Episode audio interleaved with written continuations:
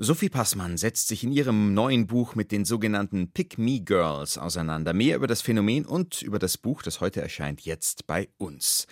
Und dann noch zwei Slogans. Big Tech muss weg. Das fordert rundheraus der Medienwissenschaftler Martin André. Ja, da hat er sich was vorgenommen. Wie man die Vormachtstellung von Google, Amazon und Co. brechen könnte, verrät er hoffentlich im Gespräch. Und, zweiter Slogan, All or Nothing, alles oder nichts. So heißt nun eine neue Doku-Serie über das Abschneiden der deutschen Fußballnationalelf der Männer in Katar. Dass es am Ende nicht auf alles, sondern auf nichts hinauslief, ist bekannt. Ob die Serie trotzdem sehenswert ist? Kultur am Morgen auf Bayern 2.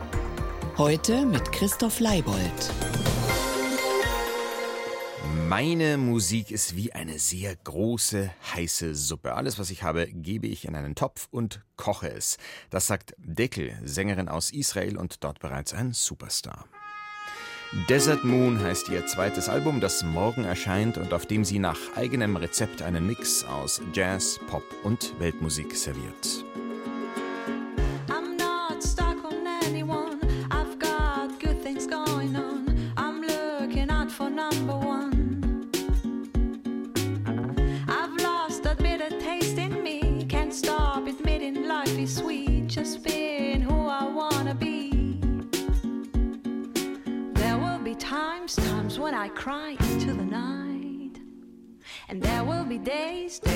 Friend is so hard to find.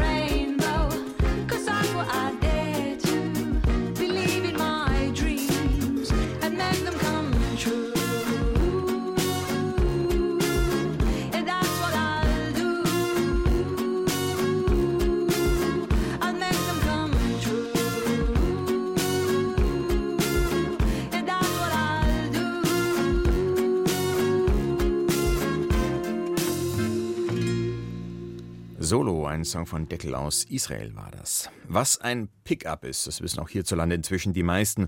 Worum es sich bei einem Pick-Me-Girl handelt, dagegen noch nicht alle. Das Online-Slang-Wörterbuch Urban Dictionary klärt auf. Ein Pick-Me-Girl sei ein Mädchen, das betone, nicht wie die anderen Mädchen zu sein. Ja, das Vertrackte daran, die offensive Selbststilisierung gegen Weiblichkeitsklischees dient am Ende in der Regel doch allzu oft wieder nur dazu, sich attraktiv für Männer zu machen. Nach dem Motto Pick me, also wähl mich, ich bin anders. Pick Me Girls hat nun Autorin und Moderatorin Sophie Passmann ihr neues Buch betitelt, die das Nachrichtenmagazin Der Spiegel als souveräne Feministin würdigt. Man darf also gespannt sein, was die 29-Jährige über das Phänomen der Pick Me Girls denkt. Heute erscheint das Buch. Birgit Magira hat es bereits gelesen. Pick Me Girl ist keine Auszeichnung. Dieses Label steckt Frauen in die Schublade, auf der steht: Schau mal, die biedert sich bei den, je nach Alter, Jungs oder Männern an und hält sich wohl für was Besseres. Genau dieser Abwertung setzt Sophie Passmann mit ihrem Buch etwas entgegen. Und das zunächst mal mit dem Geständnis, sie sei selbst auch so ein Pick-Me-Girl gewesen. Also mit Sicherheit habe ich in meiner Jugend ganz viele Hobbys gehabt, die ich nur hatte, weil ich dachte, Jungs finden das cool. Ich bin Skateboard gefahren, weil ich dachte, Jungs finden das mega, wenn ich Skateboard fahre. Ich war Fan von Bands, mit denen ich nichts anfangen konnte, aber ich habe unterschwellig gemerkt, ich möchte gerne Jungs zeigen, dass ich diese Bands cool finde. Jede Frau, schreibt Passmann, ist ab und an ein Pick-me-Girl. Dem kommt sie kaum aus. Ganz einfach, weil Mädchen immer noch vorgemacht bekommen, dass es unheimlich wichtig ist, Jungs und Männern zu gefallen. Der internalisierte männliche Blick. Und wenn diese männliche Zuwendung nicht über die Optik zu bekommen ist, weil das Teenagermädchen oder die junge Frau nicht nah genug dran ist am rehäugigen, glatthäutigen, schlanken, langbeinigen Schönheitsideal, wenn es also über die Optik nicht funktioniert, dann gibt's da eben noch die Möglichkeit, sich als gute Kumpelin anzudienen. Die lacht dann im Zweifelsfall selbst am lautesten über frauenabwertende Witze und passt sich an als männlich geltende Verhaltensweisen an. Letztlich schlummern unter jedem Pygmy-Verhalten weibliche Selbstablehnung und sogar Selbsthass, schreibt Sophie Passmann. Es geht um Kontaktschuld mit allem, was weiblich ist. Denn wer sich für Weibliches interessiert, scheint das ja zu tun, weil es für mehr nicht reicht. Man könnte dieses Buch als Memoir bezeichnen, als autobiografische Coming-of-Age-Geschichte. Denn über weite Teile geht es um Passmanns eigene Erfahrungen als junge Frau. Unter anderem schreibt sie über ein früh antrainiertes, verzerrtes Körperbild und ihren Weg in eine Essstörung. Dazu kommen Passagen mit Gesellschaftsanalysen und kluge Gedanken zu Mann-Frau-Beziehungen in einer immer noch männlich dominierten Welt.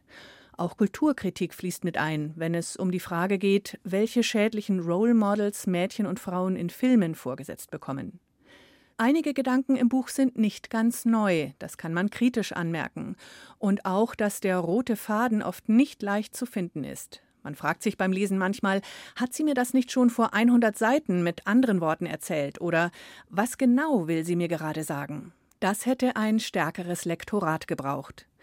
Der Verlag bewirbt Pick Me Girl als Passmanns persönlichstes Buch. Sie selbst sagt, sie wolle damit anderen Mädchen und Frauen zeigen, dass sie nicht alleine sind mit ihrer anerzogenen Selbstablehnung. Es geht um den mächtigen männlichen Blick und die immer noch in vielen Frauen tief sitzende Beschämung und das Gefühl, in einem unvollkommenen weiblichen Körper eine Zumutung zu sein für die Welt. Ich glaube, der Zauber an Scham als Gefühl ist, dass sie sich auflösen kann, wenn man anfängt, darüber zu sprechen. Also sobald man sie rausträgt in die Welt und merkt, dass Leute darauf vielleicht gar nicht so schlimm reagieren, wie man denkt oder befürchtet, merkt man, dass Scham ein relativ überflüssiges Gefühl ist. Und ich glaube, Scham ist der Ursprung von ganz, ganz viel Traurigkeit und ganz viel Fehlverhalten zwischen Menschen. Und deswegen über Scham sprechen ist, glaube ich, die beste Lösung dafür. Auch im Buch thematisiert Passmann die politische Komponente von weiblicher Körperscham, nämlich den direkten Zusammenhang zwischen Scham und Macht. Man kommt nicht auf die Idee, sich zu ermächtigen, wenn man sich schämt. Und wer sich schämt, glaubt nicht, dass ihm oder ihr Unrecht geschieht. Man hält es halt aus und denkt, na ja, zu Recht. Ist es ein Gewinn, dieses Buch zu lesen? Sagen wir so, es stecken viele kluge Gedanken drin und vor allem die persönlichen Passagen lesen sich sehr berührend. Deshalb wünscht man allein schon den Einleitungen, Sophie Passmann hat zwei geschrieben, eine für Frauen, eine für Männer, viele Leserinnen und Leser. Ob es für die Botschaft selbst mehr als 200 Seiten gebraucht hätte, darüber kann man sich streiten. Pick Me Girls, das Buch von Sophie Passmann, erscheint heute bei Kiepenheuer und Wietsch. Gestern ging es hier bei uns in der Kulturwelt um die immer dringlichere Bedeutung von unabhängigem Journalismus im Zeitalter der Digitalisierung. Heute betrachten wir die Lage von der anderen Seite und befassen uns mit der wachsenden Dominanz digitaler Plattformen bei der politischen Meinungsbildung und mit der zunehmenden Unverfrorenheit der Akteure dahinter. Jüngstes Beispiel Tech-Milliardär Elon Musk, Eigentümer von X, jemals Twitter, droht die jüdische Antirassismusorganisation Anti-Defamation League zu verklagen. Die ADL wirft Musk vor, seine Plattform würde antisemitische Hassreden verbreiten. Verleumdung hält Musk dagegen und zudem geschäftsschädigend, weil sich Werbekunden wegen der Vorwürfe zurückzögen. Den dadurch entstandenen Verlust beziffert Musk auf 22 Milliarden Dollar. Darüber sowie über sein neues Buch will ich nun reden mit Martin André. Big Tech muss weg heißt dieses Buch des Medienwissenschaftlers. Einen schönen guten Morgen, Herr André. Schönen guten Morgen. Beginnen wir mit Musk. Ein wenig erinnert mich das jetzt gerade so ein bisschen an die Causa Hubert Aiwanger, dieselbe Form von Täter-Opfer-Umkehr. Also die Vorwürfe werden gekontert, indem man sie als Schmutzkampagne oder eben als Verleumdung abkanzelt. Da kann man jetzt sagen, hat vielleicht bei Musk was mit der Persönlichkeitsstruktur zu tun. Es liegt aber sicher auch an der Marktmacht im Rücken, mit der sich quasi alles erlauben kann, oder? Ja, natürlich ist es so, dass jeder, der momentan etwas gegen die Digitalkonzerne sagt, muss Angst haben. Das sind auch Techniken, um die Menschen einzuschüchtern, denn sie können sich vorstellen, dass kleine NGOs es sich nicht leisten können, sich mit Milliardenkonzernen anzulegen, die über nahezu unbegrenzte Ressourcen verfügen. Musk hat nach dem Kauf von Twitter, nun also X, die Regeln dort ja immer sukzessive gelockert. Also Konten wie die von Ex-Präsident Donald Trump wurden wieder freigeschaltet. Die Moderation der Inhalte wurde runtergefahren. Das führt am Beispiel Musk schlagend vor Augen, wer auf Eigenverantwortung der Akteure hofft, also auf Selbstregulierung, der ist eigentlich auf deren Goodwill angewiesen und letztlich ohnmächtig. Es ist völlig richtig. Dieses Thema war interessanterweise vorher gar nicht wirklich in den Medien. Und dadurch, dass wir jetzt am Beispiel von Elon Musk und Twitter sehen, dass die Eigentümer dieser Plattform weitgehend mit diesen machen können, was sie wollen, ohne dass wir eigentlich ein Einspruchsrecht haben, das hat natürlich jetzt auch dazu geführt, dass auch hier in Deutschland und in Europa immer mehr Menschen alarmiert sind und die riesige Gefahr erkennen, die darin besteht, dass wir zunehmend die Kontrolle über unser digitales Mediensystem verlieren. Wenn ich jetzt den Titel Ihres Buches nehme, dann geht es Ihnen aber um mehr als um Einspruchsrecht. Also Big Tech muss weg. Das sagt ja irgendwie, Regulierung allein wird nicht reichen, um die Dominanz und Selbstherrlichkeit nicht nur von X, sondern auch von Facebook, Google, Amazon etc. zu brechen. Da muss wohl noch viel Einschneidenderes passieren. Meinen Sie das so oder ist dieses muss weg überspitzt formuliert, damit Ihr Plädoyer aufrüttelt und überhaupt mal was passiert? Ich meine das insofern schon so, als wir in der digitalen Welt sozusagen nicht mehr Herr im Haus sind. Wir haben unsere digitale Souveränität verloren. Die Tech-Riesen beherrschen die digitale Welt und wir wissen alle, dass natürlich immer mehr Mediennutzung in der Zukunft in die digitale Welt übergeht und deswegen verlieren wir dann natürlich allgemein unsere Souveränität. Und deswegen meine ich das tatsächlich so. Wir müssen uns das Internet zurückerobern. Es wird momentan beherrscht von einer Handvoll US-Unternehmen. Wir könnten, wenn wir wollten, uns das Internet in zwölf Monaten zurückerobern. Es gibt keinen Grund, diese Herrschaft zu akzeptieren.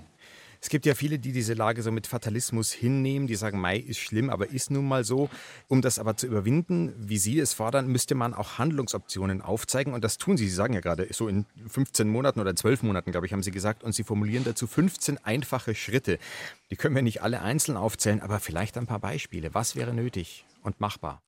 Ein Beispiel ist zum Beispiel die Öffnung der Plattform für Outlinks. Das heißt, wer Plattform sein will, der muss äh, Links nach draußen auf allen Ebenen zulassen. Wenn wir das alleine machen, wird sofort der Traffic, die digitale Nutzung viel stärker demokratisiert. Ich plädiere für eine radikale Interoperabilität. Das heißt, in dem Augenblick, wo wir Inhalte und Follower über Plattformgrenzen hinweg teilen können, da sinkt natürlich auch die Macht der Plattform. Und äh, ich schlage eine ganze Reihe weiterer Maßnahmen vor, wie zum Beispiel auch die Trennung von der Infrastruktur und den Inhalten. Zulassung von Drittanbietern auf den Plattformen. Das können wir wenn wir wollen, schnell durchsetzen, denn das ist das Tolle an juristischen Themen. Wir können sie einfach neu festlegen und dann ändern wir die Rahmenbedingungen und dann ist es nicht mehr so, dass uns Big Tech reguliert, sondern dass wir Big Tech regulieren. Aber wer ist denn dieses Wir? Also wer hat die Macht und Möglichkeit, diese Schritte einzuleiten und auch durchzusetzen? Diese Macht haben wir erstmal in Deutschland selbst, denn wir sind zum Glück in einer Demokratie. Wir sind nicht in China oder Nordkorea. Wir dürfen selbst bestimmen, wie wir unser Mediensystem gestalten. Zweitens ist es so, dass in dem Augenblick, wo wir in Deutschland tätig werden, weil wir so eine starke Position haben in Europa, ist es häufig so, dass die EU nachzieht. Und wenn das passiert, spricht auch nichts dagegen, dass die Amerikaner vielleicht was tun. Aber wir müssen aufhören mit diesem Gejammer, dass irgendwie äh, andere was tun sollen. Wir müssen selbst unser Schicksal in die Hand nehmen und den Status quo ändern. Gegen Moderation von Inhalten und Regulierung wird ja immer gerne ins Feld geführt, das bringe die Meinungsfreiheit in Gefahr. Ernstzunehmendes Argument oder vorgeschoben? Es ist auf jeden Fall ein ernstzunehmendes Argument. Äh, mein Vorwurf ist ja, dass wir einen Aspekt außer Acht gelassen haben, und zwar das Geldverdienen. Das Schlimme ist ja, dass die Plattformen mit strafbaren Inhalten Geld verdienen. Und deswegen ist eine Lösung auch hier ganz einfach. Wir können gerne über Freedom of Speech, über Meinungsfreiheit reden, aber in dem Augenblick, wo Plattformen monetarisieren, hängen sie drin. In dem Augenblick, wo ich so eine Regel einführe, ist dieses Problem dann auch das Problem der Plattform. Denn wir machen eigentlich den Fehler, dass wir ständig die Probleme der Plattform zu unseren eigenen, zu den gesellschaftlichen Problemen machen. Es sind aber nicht unsere, es sind die Probleme der Geschäftsmodelle der Plattform. Sie müssen es lösen und nicht wir. Nun zeigen Sie Wege auf. Noch besser wäre wahrscheinlich gewesen, man hätte es gar nicht so weit kommen lassen, dass wenige Tech-Riesen diese Macht ansammeln. Es gab sicher eine Zeit, da man dem Rat hätte noch effektiver in die Speichen greifen können. Was ist der Hauptgrund, dass das nicht passiert ist? Man hat es damals nicht verstanden und meine Meinung ist auch, dass das der größte und wichtigste Grund ist, warum wir jetzt nichts tun. Denn ganz viele derer, die in diesen Prozessen beteiligt waren, die müssten eigentlich jetzt im Nachhinein zugeben, dass sie Fehler gemacht haben. Aber eigentlich jeder macht Fehler. Nichts spricht dagegen zu sagen, das ist schiefgelaufen, wir haben das vor die Wand fahren lassen. Es ist mittlerweile ein katastrophaler Zustand, den schaffen wir ab. Wir drücken auf Reset, wir machen digitalen Neustart und vor allem, wir werden selbst wieder Herr über das Internet. Es ist unser Netz, es gehört den Menschen und so soll es auch sein. Um zum Schluss nochmal zu Elon Musk zurückzukehren, dass er jetzt droht, die Anti-Defamation League zu verklagen, ist ja nur die jüngste in einer Reihe von, ich verwende das Adjektiv bewusst nochmal, unverfrorenen Aktionen. Seit der Übernahme von Twitter, Schrägstrich X, hat er die Plattform ja nach und nach, wie gesagt, dereguliert und das alles wird auch das habe ich schon erwähnt, weitgehend achselzuckend hingenommen. Das begründet natürlich die Notwendigkeit ihres Appells, aber dass Musk nichts von dem, was er tut, bisher auf die Füße gefallen ist, das stimmt irgendwie doch wenig optimistisch. Also von wegen einfache Schritte? Das ist faszinierenderweise übrigens genau das Argument, was ich in dem Buch mache, denn in dem Buch sage ich, wenn die Netzwerkeffekte einmal durchschlagen, dann haben wir als User, als Nutzer keine Wahl. Und äh, wir sehen eigentlich an der erstaunlichen Stabilität äh, bei Twitter, das sind die Medien der heutigen Zeit und die müssen wir quasi nutzen. Und das zeigt umso mehr, wir müssen uns diese Medien zurückholen. Medien dürfen niemals Privatunternehmen gehören. Medien gehören immer den Menschen, die sie erschaffen. Big Tech muss weg. So heißt das lesenswerte, aufschlussreiche neue Buch von Martin André. Erschienen ist es im Campus Verlag. Haben Sie vielen Dank für das Gespräch. Ich danke Ihnen.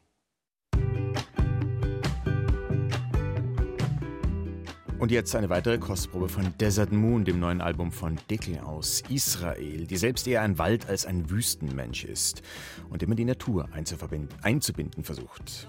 So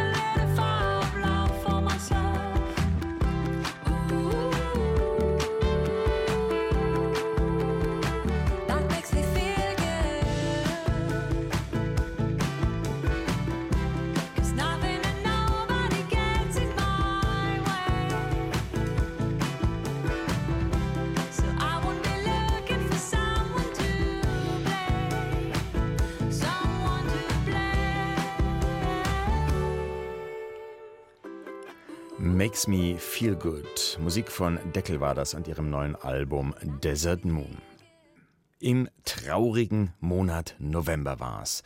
Mit diesen Worten beginnt Heinrich Heines satirisches Versepos Deutschland ein Wintermärchen.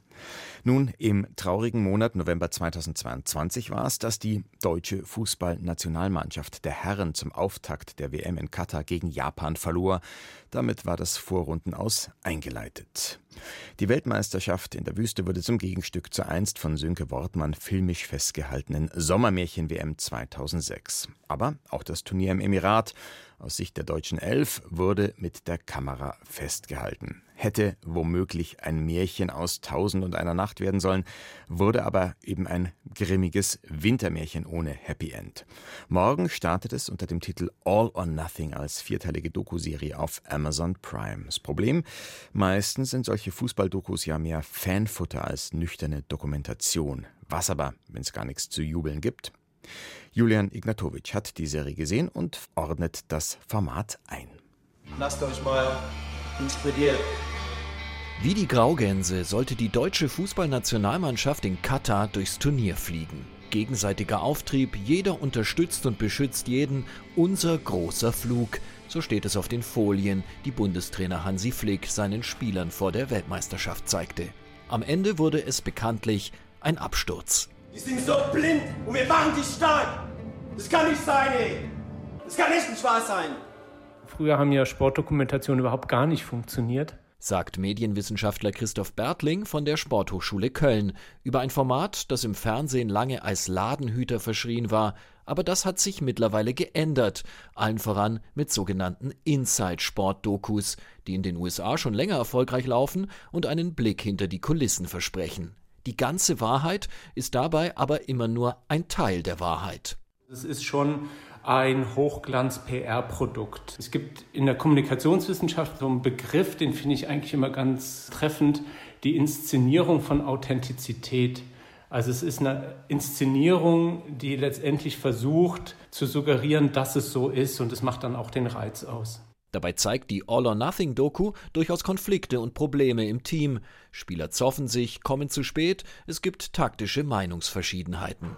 Wir vorne drauf gehen, müssen wir hinten auch durchverteidigen. Ne? Wenn ihr merkt, hinten, es klappt nicht, dann holt uns sofort zurück. Regisseur Christian Twente sagt, der Verband habe hier und da Anmerkungen gehabt, insgesamt sei er aber frei in seinen Entscheidungen gewesen. Der DFB hätte einen wichtigen Grund gegenüber Amazon gebraucht, um Szenen streichen zu lassen. Was bekommt man also zu sehen auf der Hinterbühne dieser misslungenen deutschen WM? Ja, manches hat im Team nicht gestimmt und vielleicht ist auch die ein oder andere Motivationsmaßnahme sowie der Film mit den Wildgänsen nach hinten losgegangen. Für Spieler wie Verantwortliche des DFB scheint aber vor allem ein Thema schuld am frühen Ausscheiden zu sein, die Diskussion um die One Love Binde und der fehlende Rückhalt aus Deutschland. Ich weiß jetzt nicht, ob in anderen Ländern auch darüber diskutiert wird, dass man äh, irgendwie jetzt die WM boykottieren sollte und irgendwie äh, sein Land nicht unterstützen soll. Die Medien sind schuld, so hört man es immer wieder. Das zeigt ein problematisches Missverständnis beim Verband, der ja einerseits öffentlichkeitswirksam die Kampagne rund um die Mannschaft startete, andererseits Kritik nur dort duldet, wo sie den Sport nicht berührt. Ich finde es kritisch, wenn man einerseits seine Kommunikation so auslädt und immer stärker gestaltet, aber andererseits dann auch den Respekt vom Journalismus und vor der Objektivität dann verliert, weil man eigentlich nur noch in der Blase der eigenen Kommunikationswelt ist. Dabei war die öffentliche Diskussion um die Menschenrechte in Katar ja so absehbar wie der Flug der Graugänse im Winter nach Süden. Und noch wichtiger, sie war unverzichtbar, um Sportwashing, also die Aufwertung des Images von Katar durch die WM, zu verhindern auch wenn das manche Fans nicht hören wollen. Letztendlich steht für viele Fans natürlich die Unterhaltung im Fokus und einfach auch die Identifikation. So ist die Serie All or Nothing nur vordergründig, hintergründig.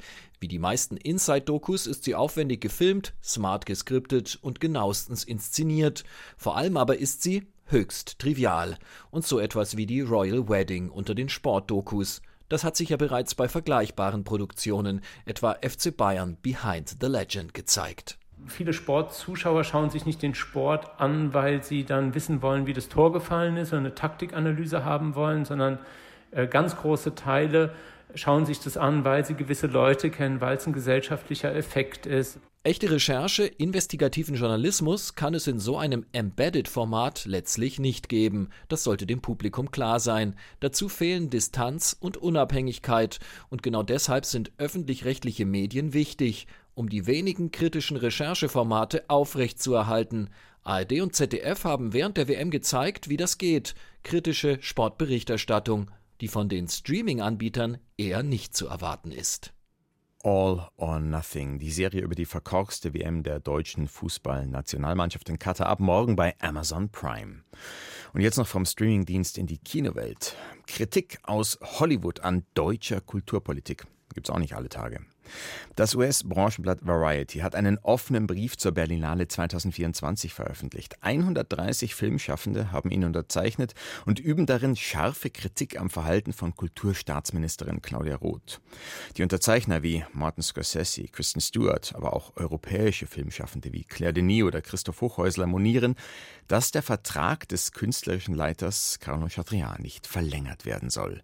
Mehr dazu von ARD-Korrespondentin Katharina Wilhelm. Im März erst war die Kulturstaatsministerin Gast bei den Academy Awards in Los Angeles, freute sich über vier Oscars für den Film Im Westen nichts Neues. Und sie versprach, ich will ja auch den deutschen Film repräsentieren und natürlich auch das, was wir für den deutschen Film tun. Hollywood und Claudia Roth werden in dieser Woche wieder in einem Atemzug genannt. Dieses Mal ist die Tonlage aber ganz anders. In einem offenen Brief kritisieren Filmemacher aus aller Welt ihren Umgang mit der Leitung der Berlinale und dass Claudia Roth den Vertrag des bisherigen künstlerischen Leiters Carlo Chatrian offenbar nicht verlängern will. In dem Brief heißt es, wir, eine vielfältige Gruppe von Filmemachern aus der ganzen Welt, die großen Respekt vor den internationalen Filmfestspielen Berlin haben, protestieren gegen das schädliche, unprofessionelle und unmoralische Verhalten von Staatsministerin Claudia Roth, die den künstlerischen Leiter Carlo Chatrian zwingt, zurückzutreten, obwohl versprochen wurde, seinen Vertrag zu verlängern. Hintergrund ist, dass Roth angekündigt hatte, wieder zur Leitung des Filmfestivals durch eine Person zurückzukehren. Eine Findungskommission soll nun den neuen Leiter oder Leiterin bestimmen. Bisher haben Carlo Chatrion und Mariette Rissenbeek die Berlinale geschäftlich und künstlerisch als Doppelspitze geleitet. Chatrion hatte in einem Interview mit Variety gesagt, er sei von der Entscheidung völlig überrascht worden. Im März habe er sich noch mit Roth getroffen und sei davon ausgegangen, auch 2024 die Berlinale mitzuleiten.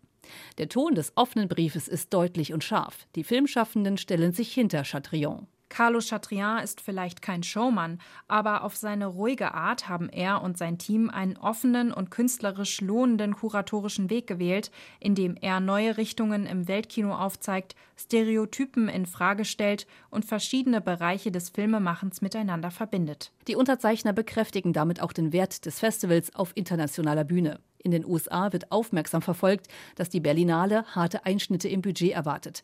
So soll im nächsten Jahr die Gesamtzahl der Filme um fast ein Drittel reduziert werden. Zum Schluss heißt es in dem Brief, wir verlangen nachdrücklich, Carlo Chatrians Amtszeit zu verlängern und den Schaden zu reparieren, der diesem essentiellen Filmfestival zugefügt wurde. Aus dem Kulturstaatsministerium in Berlin hieß es, man bedauere, dass Chatrian nicht mehr als Leiter zur Verfügung stünde. Und mit diesem Bericht über einen Brandbrief aus Hollywood endet die Kulturwelt für heute.